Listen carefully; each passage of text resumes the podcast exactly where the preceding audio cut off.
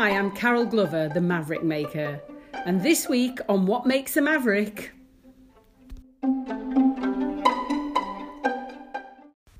The Maverick Student.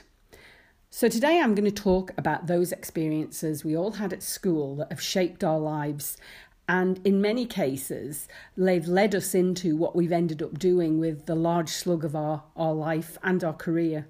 Um, and I was no different. Uh, I worked hard at school. I'm very determined. I'm very conscientious. I have already said I'm not very academic.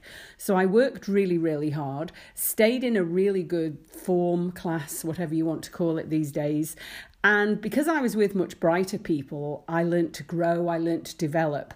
However, when it came to being in what we call in the UK the sixth form, I was not near the top of the class. I worked really, really hard, but I knew I wouldn't go to university.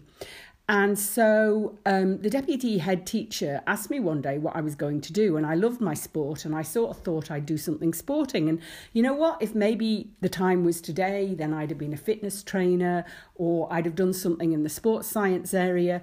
But of course, at the time for me, uh, these were completely new. So, talking to him, he realised that I, um, my family was not terribly well off. So, since the age of 13, because you could then, I'd worked. I'd worked in shops in the summer, growing up in the Isle of Man. There was a big tourist season. I would have had three jobs. While I was at school, I carried on working um, in the evenings as a glass washer in a pub. I know it sounds strange to say that, but hey, that was then. And um, and so he said to me, "Have you thought of doing business studies?" And I said, "Well, it would be nice to do business because for five years I've been working in business, but at the same time." I'm not academic. And he said to me, No, but there's a new type of place that you can study, a polytechnic. Let me have a little look. So off he went and he found um, some prospectuses. We had a look at them, we picked a couple, and he actually spoke to them. And they said if I could get two A levels, then I could go to their, their, their polytechnics. And lo and behold, they weren't the greatest grades that I ever could have got, but I got my two A levels. And so I ended up going off to Teesside Polytechnic at age 18, leaving the Isle of Man, going to the other side of the country and studying. But of course, my whole school thing behind me, I'd, I'd always felt quite intimidated by all the smart people. Um, I was in a fairly small class in my last year of 20, and five of them went to Oxbridge. I mean, it was a great school, Douglas High School. And I'm um, very proud to have gone there, but nonetheless, there's nothing like being non academic and being in a class with really smart people, um, although it's very good for the soul, as I've said already. So off I went to Teesside, and I had another great revelation of my life because I turned up, and in my first year of BA Business Studies, um, the class was 30, um, 33 males and me.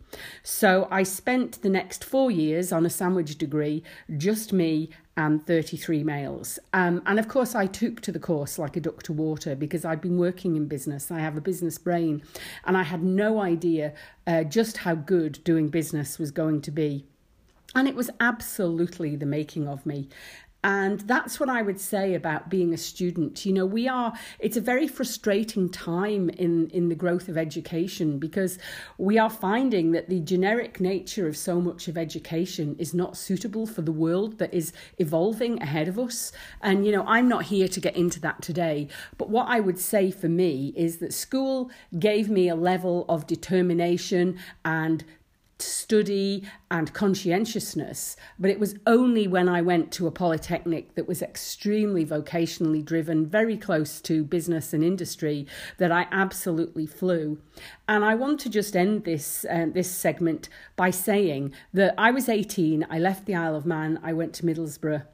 10 years later, um, I was in charge of spending £200 million a year for one of the UK's big retailers.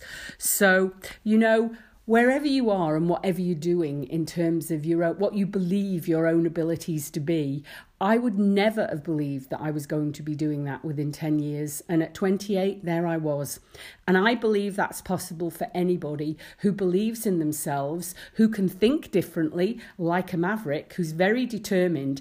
And of course, I was always determined to get on with people. And I want to just share something that I looked at recently because I was asked on some self development work what sort of words were used about me when I was at school. And there were two one was disruptive and one was chatty. And if you know me, you'll know they're both extremely spot on. But I think being disruptive or a disruptor is pretty much a badge of honour in the modern world. And communicating effectively, uh, emotional intelligence, helping people feel relaxed in your company is another. So, there are two words that were used about me, not in a positive way, when I was at school. And as I've gone on in my life, because my family upbringing was such that it made me determined to be different, de- determined to be true to myself, I stuck with it. And that is my final um, piece of, of advice for anyone who's an aspiring leader, wants to be great at what they do, and better still, a maverick. Be true to yourself, and those things that you know are right and feel right for you, always, always wear them as a badge of honour. Okay, see you next time, everybody.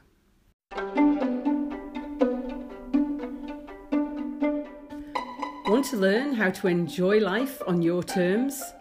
Subscribe to What Makes a Maverick podcast or follow me, Carol Glover Coaching, on LinkedIn, Insta, and Facebook. And until next time, keep learning, keep living, and keep smiling.